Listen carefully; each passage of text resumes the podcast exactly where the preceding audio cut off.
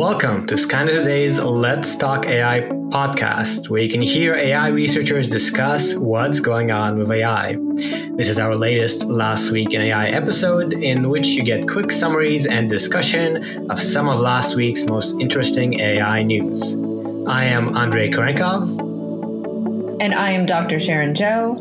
And let's dive straight in. Our first article is titled Microsoft's Zero Infinity Library Claims to Train 32 trillion parameters deep learning models on a cluster of just 32 GPUs. And this is from MarkTechPost.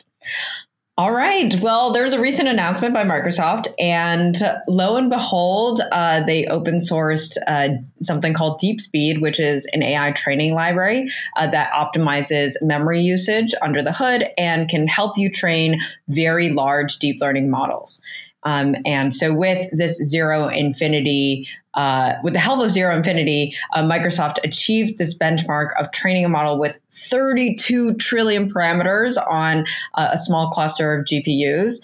Uh, and this is pretty big, uh, I would say. And I think one thing that is really exciting is that they also showed that they could fine tune uh, a 1 trillion parameter model on just a single GPU. Uh, and so this is, you know, I, I, feel like this is thinking of the little people here in academia. we only have one GPU. We can still fine tune this massive 1 trillion parameter model. Um, and I, I, think this is really important, especially as we think through not just you know research and enabling people in academia or people without necessarily as many resources as a Microsoft or Google, but also you know computing on the edge and and all these things where we want to be using less compute, um, thinking about you know climate footprint and all that stuff. Um, this is relevant too. Yeah, I, I, fully agree. I think personally, I've had some uh, GPU envy sometimes where, you know, I, I want to experiment with some of these uh, GPT like transformers, but then I think, well, I don't have however many GPUs they use, so can I even try it? And so I think this sort of uh, technology will be increasingly useful and needed. And of course, we've had similar things before, like uh, gradient uh, checkpointing and then various schemes to make it more tractable to train with um, just uh, fewer compute. But uh, we may have to use fancier techniques like this uh, as models keep getting bigger and bigger and gpus although they're getting more powerful are not quite keeping up in terms of the sizes of these things.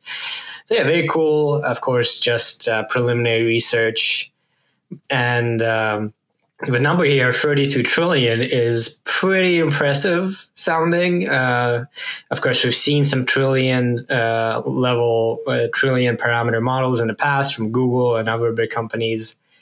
But still, you know, a trillion is a trillion. yeah. And what's interesting is that they actually use uh, their engine kind of uses CPU to help with this memory storage, to help with storing the model parameters because it's so big, right? Uh, and and I find that kind of interesting, um, like doing this dual, like thinking about the whole system. And of course, we often when we write this code, we we do think about you know what what can we what can we split up across this whole computer? But it's great that something like this, a library like this, could do it for you. Exactly. So uh, cool to see this research, very practical, and uh, ideally we need more of this sort of thing. And on to our second research themed article, uh, quite different. This one, not so practical. The uh, article is DeepMind Scientists Reinforcement Learning is Enough for General AI. So, um, DeepMind, uh, the company, uh, released a new paper titled Reward is Enough by some of its key people, basically putting forth an opinion that to get to general uh, intelligence, general AI, all you need is reinforcement learning and you need rewards. And it's sort of an overview of these sorts of ideas of where do, does intelligence come from, how do humans acquire skills, and uh, ultimately concludes that reward maximization and trial and error are enough to develop behavior that exhibits the kind of abilities associated with intelligence. So, um, personally, I was pretty nonplussed. And I think this was the uh, common reaction of like, okay, well, sure, it may be enough, but, uh, you know, you, random search is enough when you have enough compute to do anything, right? Um, so it's not a practical suggestion. You know, we don't have millions of years of evolution to um, get there. And of course, uh, humans exhibit all sorts of learning. We do uh, supervised learning and supervised learning. I think it's pretty weird to put forth this point. Uh, I don't really know kind of why they even did it. Uh, what do you think, Sharon? Well, I'm not really surprised because I think DeepMind has been taking this stance quite strongly with their research, anyways. And I, I guess this is just codifying it a bit. Uh, and, and one thing I guess to reflect on is, you know, if reward is enough, great. But what about the data behind that reward? Um, for example, an agent that you know you're you're doing imitation learning, for example, and you get, or maybe you get some kind of reward from an environment that is in simulation, but does that actually does that actually extend to the real environment? You know, I, I feel like saying reward is enough. Um, maybe reward is necessary to get to AGI, but not sufficient. You know, I, I would want to see some nuance there because uh, I'm not particularly convinced, but I also understand that this is the stance that DeepMind very much uh, has been taking throughout the years. And I'm glad that there is a company that is pushing really hard on on RL. Um, yeah, yeah, for sure. DeepMind has been uh, very influential in this sort of research, and it does make sense in some case. Uh, you know, to to put forth that reward exhibition is really powerful for developing skills. At the same time, I still often think back to Yann LeCun's famous uh, cake analogy, where he basically said that at the bottom, we have unsupervised learning where you have the most information, the most signal, because you just have a ton of data, basically. Then you have supervised learning where you have less uh, uh, data and you can get less information from your data. And then you have the cherry on top of reinforcement learning where you get this very small signal of just reward. So I think we've been seeing that trend over the last few years, actually, where self supervised learning has really been pushed with things like GPT-3. And I really think that, um, you know, this trend of self supervised learning combined with supervised learning and ultimately reinforcement learning uh, will be something more and more common and, uh, you know, achieve even greater things than we've seen so far. Right. And now, on to maybe more applications. Our next article is titled CareBots Are on the Rise and Replacing Human Caregivers. All right, so this might not be a huge surprise, but as you know, boomer generation is getting um, to an older age, uh, the uh, the, the Biden administration has been, you know, thinking very much about this and has proposed investing uh, nearly 400 billion to provide seniors health care and personal care services at home. And so these care bots uh, that you know don't really look like robots necessarily; they could just be cameras uh, with algorithms behind them, uh, can help.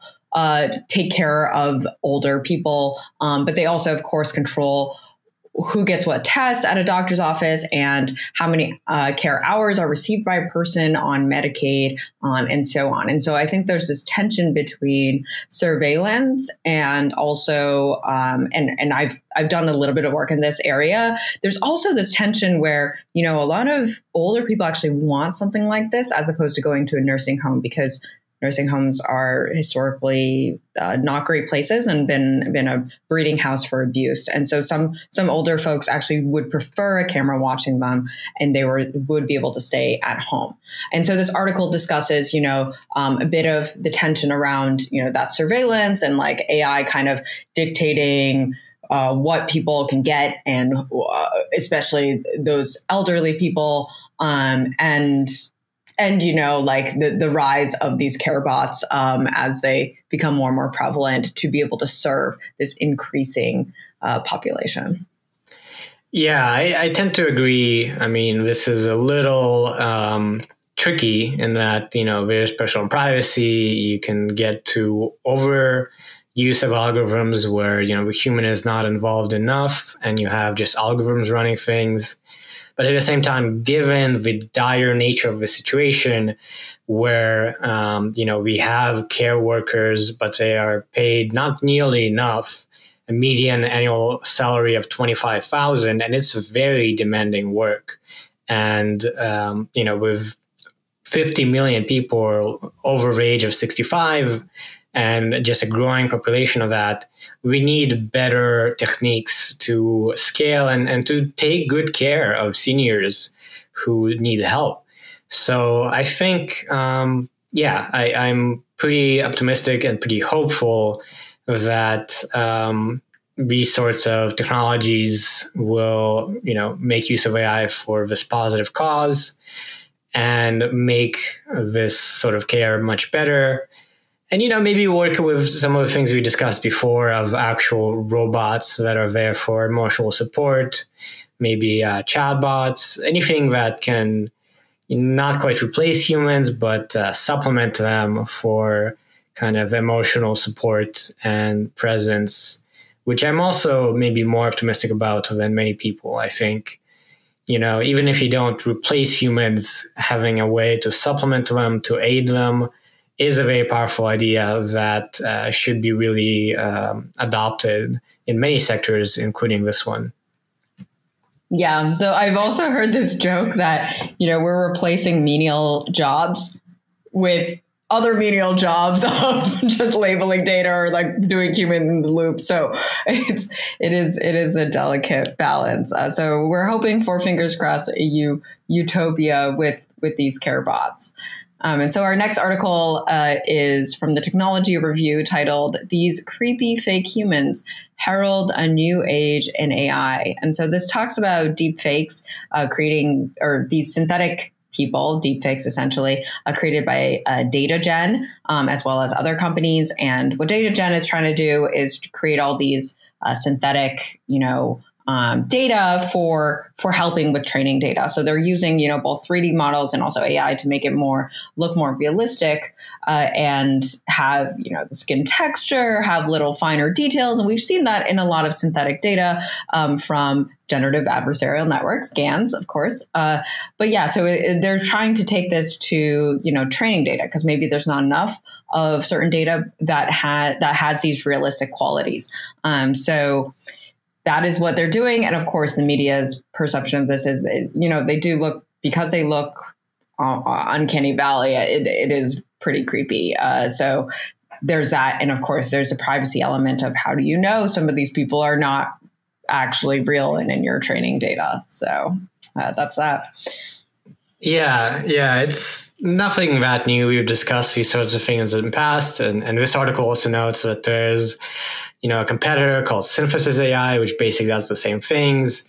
There's also other companies uh, for generating data in finance, insurance, healthcare, and it just says that there are about as many synthetic data companies as there are types of data.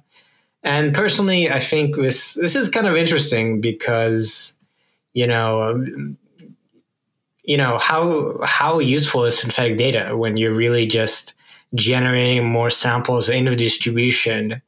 And uh, I'm not sure how much it would add to the signal. I mean, we've seen in the past that synthetic data can improve learning, and this has been done in, in many papers. But uh, ultimately, it's it, I don't know how much it can really help. You know, I'm sure it can help some, but um, it seems like it's inherently limited. So I wonder how successful these companies can be as opposed to these like data collection companies, data annotation companies, which seem possibly more essential. Right. And I think, you know, so on the on the bright side, they can help with things around bias, you know, being able to have more examples in a certain age distribution or, you know, weight distribution, ethnicity, et cetera. Um, but yes, there's also the caution of, you know, if it is only being trained on uh, data on the real data that is only given by, let's say, one of their clients, then what can they do? Of course, I think if they pool data across a lot of different groups, then there's possibilities there. Uh, but of course, there are also risks of privacy there as well.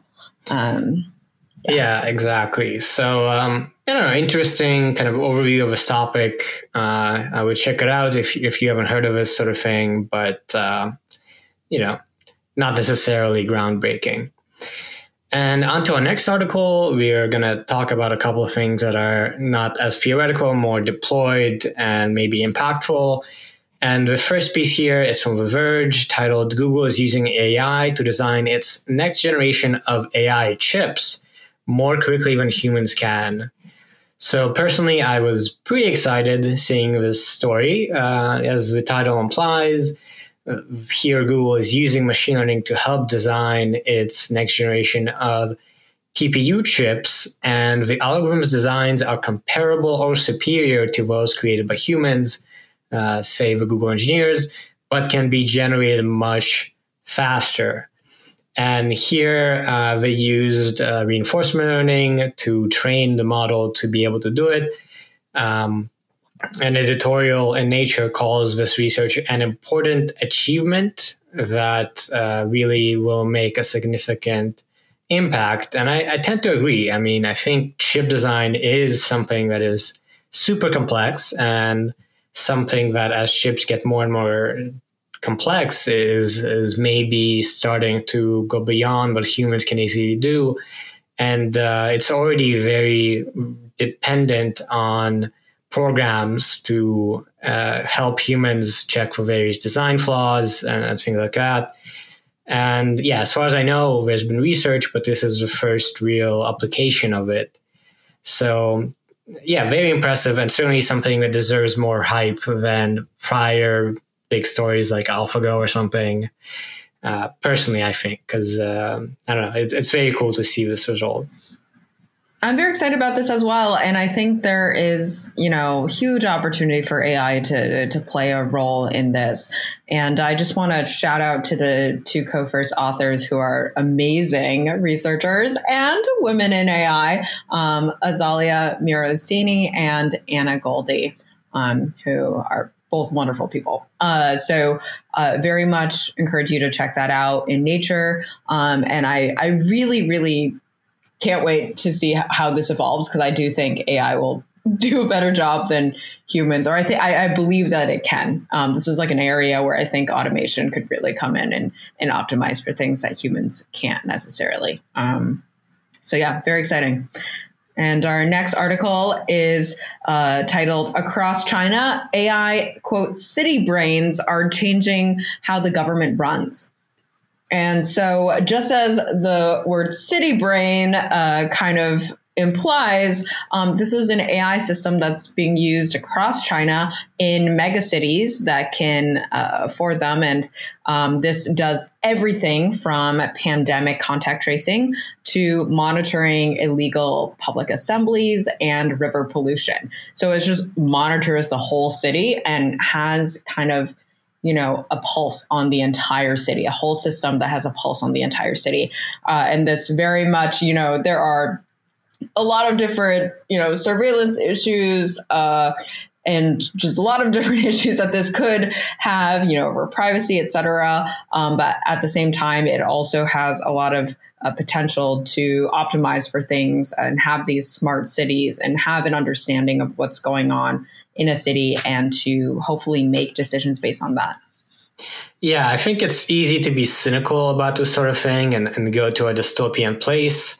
But at the same time, uh, you know, I was pretty pleasantly surprised by this story and the kind of applications that were described. So, for instance, there was an example where uh, City Brain was used to control traffic lights in the city and increase the average traffic speed by 15%.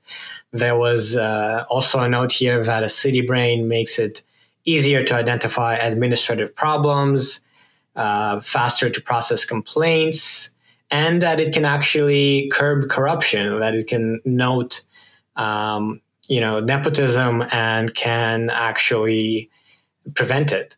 And, you know, in, in various countries, including Ukraine, which is where I was born, you know, corruption is a huge problem. So you know, I think it's yeah, it's it's worth kind of noting the positives in addition to obvious problems of surveillance. and uh, you know, given how often we've seen problems in government in various ways, and you know, just in general, everyone hates bureaucracies, right? Because of how um, you know cumbersome it all is. I think this is pretty interesting, and I would be curious to see how these similar kinds of things uh, pop up in the US or Europe or so on, because it does seem like these ideas are just too useful to not implement in some way. Well, I hope the traffic thing comes to, you know, the Bay Area because I think we really need that. um, any speed up would be greatly appreciated. Yeah, every major city really could use this, I think.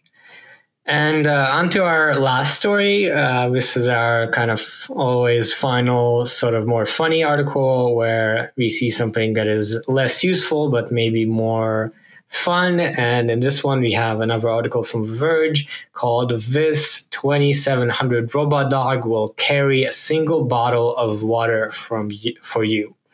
So here it's uh, describing this Chinese firm Unitree Robotics developing a robot that's quite similar to the one from Boston Dynamics that kind of walks on four legs. And this robot Unitree Go One uh, is pretty cheap. It only costs twenty seven hundred dollars, right? So it's it's interesting to see the sort of uh, continual um, decrease in cost and and something we haven't seen too much in robotics uh, something that's happened in drones smartphones etc but not in this sort of technology. So that's cool. Uh, what's funny is that in their kind of commercial demo video most of what was featured was a robot like running along with a jogger and, and carrying a little bottle. Uh, and uh, you know in the spec sheet it says that uh, the carry uh, limit of these machines is pretty uh, small. So in that sense, it was pretty fun, funny. If you go to an article and and uh, read it and see a video, uh, you can see why there was a bit of a humorous note there. But it, it is pretty serious uh, aside from that, and and pretty cool. Yeah, you, you know, when you see sorts of robots, it's pretty impressive, and it's nice to see that they're getting cheaper, and, and that would mean that probably they would be utilized more. Yeah, that was the biggest thing for me. I didn't realize how cheap it was. I was not expecting it to be under five thousand dollars, so uh, or even under under three thousand uh, dollars. It seems like it's within reach uh, for a lot more people than I guess often the you know tens of thousands price tag. Exactly, and uh, yeah, I'd be very curious to see you know whether these sorts of robots actually get used in industry. Boston Dynamics has been commercializing their robots, especially Spot, for I think a couple of years now, and, and they're available for purchase, for rent. And uh, I don't know, I haven't seen kind of examples of their usage. Uh, there have been a couple, but I don't know how much uh, impact they've had so far and presumably this will be a long process of you know a decade to really integrate them. But i'm pretty hopeful. I think these sorts of things are useful and with effort and perseverance and you know commercialization uh, they will be put to good use and again aid humans in their everyday tasks right Yep. And that's it for us this episode. If you've enjoyed our discussion of these stories, be sure to share and review the podcast. Uh, we'd appreciate that a ton. And now be sure to stick around for a few more minutes to get a quick summary of some other cool news stories from our very own newscaster, Daniel Bashir. First off, a few stories on research. You've probably heard of LiDAR in the context of self driving cars. Short for light detection and ranging, the technology uses lasers to measure distances and allow accurate mapping of spaces. While LiDAR is powerful, the data it produces overwhelm the data processing capabilities of systems in cars and other devices. But according to Datanami, MIT researchers are using an end to end machine learning framework that achieves a 9 times speedup over existing approaches to use 3D LiDAR data for mapping and to enable driving. Second, on June 11th, Facebook introduced a new AI research project that can copy the style of text in a photo from just a single word. As VentureBeat reports, Facebook claims Text Style Brush is the first unsupervised system of its kind that can recognize both typefaces and handwriting. Now for a few stories on the business and application side. As reported by Ars Technica, German automaker Volkswagen is considering charging an hourly fee of 850 for access to autonomous driving features once those features are launched. The company is considering a number of other features for its electric vehicles, including range or performance increases. According to Volkswagen's chief sales officer, a cost model that charges hourly fees could make autonomous driving more accessible than current options on the market. When you type a query into Google, it's not very often that you'll form it as an actual question. But as demonstrated in the recent Google I/O Developer Conference, that might become more frequent. As Wired reports, last month CEO Sundar Pichai introduced LaMDA, an AI system developed to possess natural conversation capabilities. Google hopes that when LaMDA is incorporated into Google products like Assistant and Search, it will change how billions of people search the internet. And finally, two stories about AI and society. Hate speech is one of the most pervasive issues on social media platforms today, and platforms like Facebook and Twitter have taken steps to tackle incendiary speech that include using AI systems to detect that speech. These AI systems are still quite faulty, but progress is being made. According to the MIT Technology Review, researchers from Oxford and the Alan Turing Institute developed a taxonomy of 18 different types of hate speech and identified 11 non hateful scenarios that trip up AI moderators to better understand how these systems fall short. And finally, Children are being exposed to AI enabled devices like smartphones and iPads earlier and earlier in life. But the systems that tablets and other devices are built on aren't designed for children to easily navigate. In a recent episode of In Machines We Trust, the MIT Technology Review considers AI's relationship with kids. Thanks so much for listening to this week's episode of Skynet Today's Let's Talk AI podcast. You can find the articles we discussed today and subscribe to our weekly newsletter with even more content at skynettoday.com. Don't forget to subscribe to us wherever you get your podcasts and leave us a review if you like the show. Be sure to tune in when we return next week.